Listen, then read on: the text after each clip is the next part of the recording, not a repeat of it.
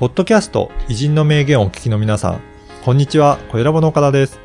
今回はビジネスパーソンのための音声講座、ビジネスに生かす偉人の名言についてのご案内です。久常先生、よろしくお願いします。はい、よろしくお願いいたします。今回、どなたをご紹介いただけるでしょうか、はい、あの文芸評論家の人なんですけどね、はい江藤淳。はい。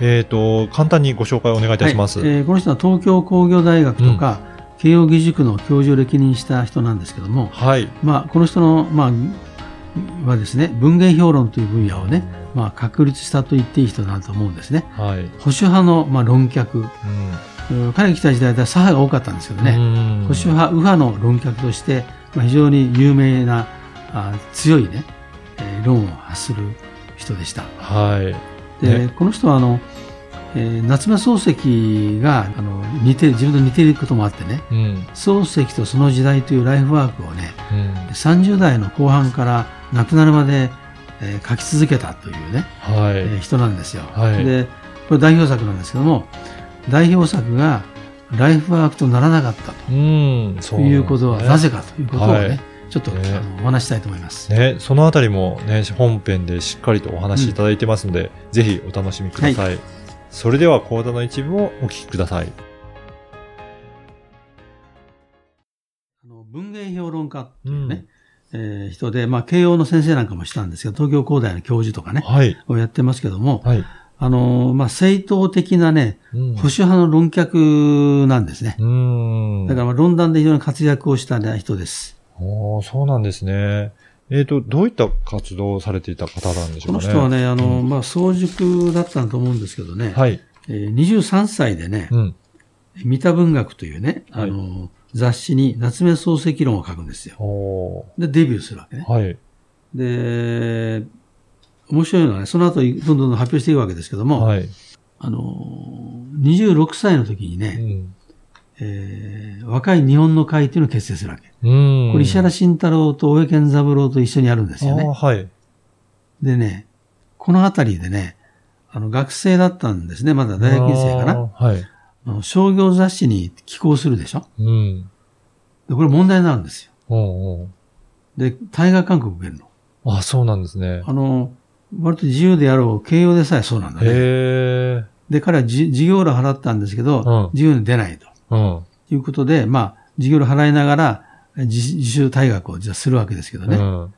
でね、あの、30歳の時にね、アメリカにね、あの、呼ばれるんですね。はい。ロックフェラー財団、うんね、研究員で呼ばれていくんですよ。うん。で、この間ね、あの、小林秀夫論を書くわ小林秀夫うん論を書いて、はい。賞を受けたりして、で、31歳で翌年ね、プリンストン大学の客員教授になるんです。助教授なんですね。はい。で、日本文学史を講義するんですよ。あつまり30歳の時点で、え日本の文学の歴史を英文、英語で言えたっていうことですあ。よね。ちあょっと不思議な早熟あ。じゃないかと思うんですけど、ね若い時は相当活躍されている方なんですね。うん。で、その後ずっとね、はい。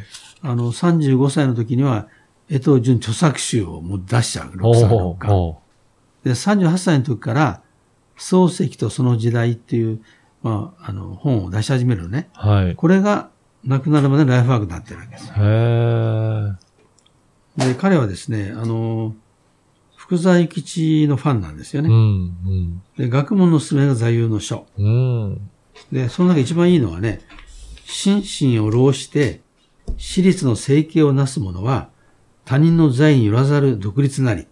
うんだから、心や体を使って、自分自身の、で生活費を稼ぐ者が、他人によらざる独立、それを独立言うんだとうん。いう、たびたび引用をしています。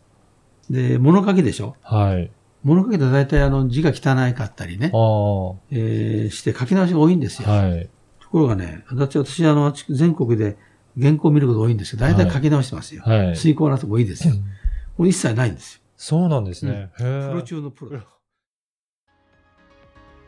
いかがだったでしょうか？このビジネスに生かす偉人の名言は約20分から30分ぐらいの音声講座で偉人の名言の解説やビジネスに生かすヒント、あとはおすすめの書籍や偉人館の紹介もしています。で毎週月曜日に久常先生のこの音声講座がメールでお届けいたします。で会費は月額2000円ですので、1ヶ月で4回も久常先生のビジネス講座を受講できるので、まあ、大変お得な値段となっておりますね。ぜひ会員になっていただければと思います。で、さらに会員の方には、このビジネスに生かす偉人の名言専用の Facebook グループへの参加が可能となりますので、ぜひ会員同士の交流はもちろん、先生への質問も直接いただけるバンドとなっておりますので、参加いただければと思います。詳しくは説明文にある番組サイトの URL からチェックしていただければと思います。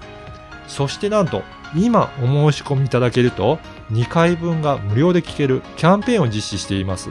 こちらも URL からお申し込みいただければと思います。久瀬先生、最後にポッドキャストリスナーに向けてメッセージをお願いします。はい、それでは音声講座でお会いしましょう。